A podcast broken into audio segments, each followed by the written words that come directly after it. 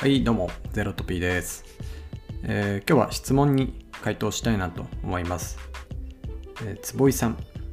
質問いただきました。ありがとうございます。内容を読みます。えーこの記事、まあ、ある記事を参照してね、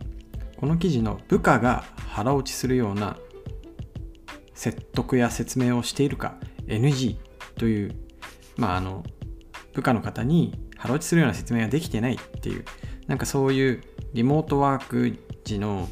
えーまあ、上司の対応についてなんか山本さんの考えを知りたいですと、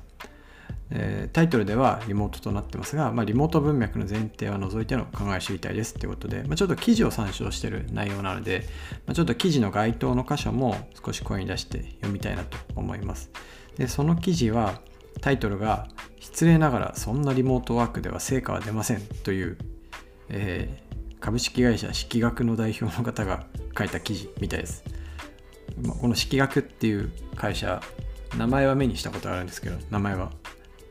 あの内容は分かんないですね。で、その中になんか5個ぐらい、こう、マネジメントの、なんだろうな、脳というか、マネジメントの失敗例みたいなのが書いていて、その3つ目に当たるのが、まあ、先ほどの質問の該当されている部分ですね。まあ、部下が腹落ちするような説明とか説得をしていないっていうのが、まあ、ダメじゃないっていう指摘を書かれていますと。で、そこの例文として、こんなものを書かれてます。上司、うん、これをやってほしいんだけど。で部下、うん、ちょっとまだ納得していないですね。上司、そうか。どの辺が納得できないかなっていう。で、こんな会話をしていないでしょうか？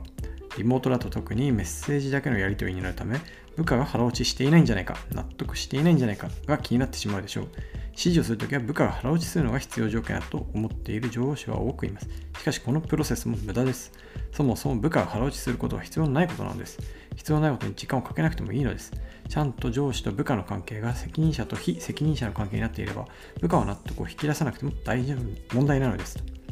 部下に腹落ちを取りに行くのではなく何か問題があればいつでも相談してきてよいという体制だけ取れていればいいのです。その時部下に与えている権限内の相談であれば自分で考えさせるということも大切です。そうでないとコミュニケーション量が無駄に増えるだけですし、いつまでたっても部下は育ちませんと。はい、こういう内容について、えー僕の考えを知りたいですというのが問いですね。ありがとうございます。えーどっから話そうみたいな内容なんですけど、そもそもこういうやりとりあります？全然ないですね。僕ないですね。ほぼないですね。あの、説得するっていう機会はほぼないですね。というか記憶にない。この3年半ぐらい株式会社 10X において、このやりとりの記憶が全然ないです。で多分これって何かっていうとその上司と部下の関係がそのタスクを渡す側と渡される側っていう関係を前提に作られているでまあそういう組織が多いのもよく理解してます。特に会社が大きかったりね。あるいはこう労働集約的な仕事をしていて、まあ、なんか一人一人が何かを考えて自律的に動くっていう組織文化ではなくて、まあ、誰かがタスクを切っていってそれを大量の軍隊の力でこなしていくっていうなんかそういう組織文化の会社に、まあ、こういうシーンがあることは知っているんですけど僕はそれは望ましくないと思っているので望ましくないというか自分がそういう会社で働きたいかっていうとノーなので、まあ、こういうやり取りはほとんどしないですね。あの、まあ、タスクを渡していることが前提になっていると推測すると、まあ、お話ししたんですけど、えー基本的に僕がその誰かまあもちろん部下っていう、まあ、部下っていうんかな。部下いるんですかね自分に、えーっと今の会社のメンバー、まあ、20人ぐらいいるんですけど、まあ、そのメンバーと一緒に仕事をするとか、まあ、他のパートナーと仕事するときももう一貫してる姿勢があって、まあ、それイシューから始めようっていうもう本当あの名著のタイトル通りのやり方をすごい個人的にはずっと貫いてるんですよね。それはもう本当どんな細かいあの内容についても。なので、えー相手に対してはイシューを渡したいなって思ってるんですよね。例えばこういう理想の状態があってそこから逆算した時に今の問題がこうだか何々できるようにするっていうイシューを渡すっていう。それはなんかプロダクトの内容もそうだしビズデブの内容もそうだしあとは組織開発についての内容もそうだし、まあ、もしかしたら PR もそうだし採用についてもそうだし。でそのイシューを、えーとまあ、どういう問いに向かってもらうかっていうのを設計するのが、まあ、自分の仕事ではあるとは思うんですけどその重要な問いって上から見えないこともたくさんあるんで、まあ彼らからこういうイシューを解決したいっていう風なえー、まあ、あるいはこういうことがイシューだと思うし重要度が高いと思うっていうようなコミュニケーションもある。でそれは双方のものでどちらかタスクを渡すっていうよりはもっとその上のレイヤーによるじゃあそのタスクが発生する背景になっているその状態のギャップというか理想と現実のギャップ。でこれを埋めるための仕事っていうのを、えー、っと渡していくっていうようななんかそういう考え方で、まあ、そうじゃないと基本的に権限以上みたいなあのことも全然うまく進まないと思うんですよね。タスクばっか渡してるとそのタスクがなぜ生まれてるのかってわからない。まあわからない。つまりこのノートに書かれてるような納得がいかないっていう状況が発生しやすい。けどそうじゃなくて why から語るというか、まあ、10X っていう会社はこういうところを目指している。で、今はこういう時点にいて、将来的にはあのギャップがここの間にあると。あの将来の理想像と現時点のギャップはここにある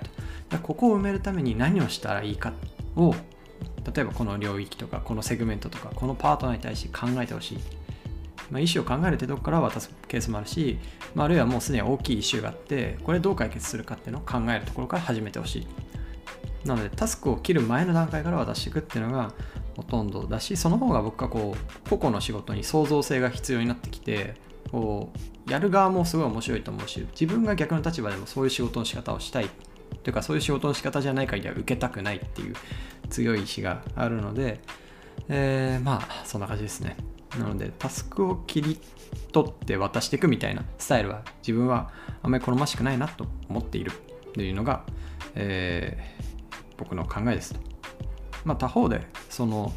あのね初めの方では話しましたけどそういうスタイルのカルチャーの会社を別に否定してるわけではないしそういう会社がいっぱいいることも知ってるし、えー、その方が効率的にビジネスが回るっていうケースもたくさんあるっていうのもよく知っていますだから結局その会社の事業のドメインだったりその会社が狙う非連続性があるのかどうかっていうところにめちゃくちゃ依存すると思うんですよねあのすごい連続性が高くてひたすらこなせみたいな仕事においていやちょっとゼロから考えてっていうのは非効率以外何者でもなかったりするので、まあ、それは結構フェーズだったりその事業のフェーズだったり事業の在り方だったり性質みたいなものに依存する部分がめちゃくちゃ多いかなと思うので、まあ、答えがあるっていうものではない気がします。まあ、あと創業者の性格とかね経営チームの性格とか会社のカルチャーとか集まってる人の特質とかなんかそういうものへの依存の方がめちゃくちゃ大きいかなっていうふうには思っていますと。はい、そんなところでしょうか。はい。まあ、ちょっと簡単な内容なんですけど、今回はこの、えー、部下が腹落ちするようなコミュニケーションをしなきゃダメだ。いや、しなくていいみたいな議論についてお話をしました。はい。では、感想ある方、ぜひ、ハッシュタグゼロトピでいただけると嬉しいです。それではまた。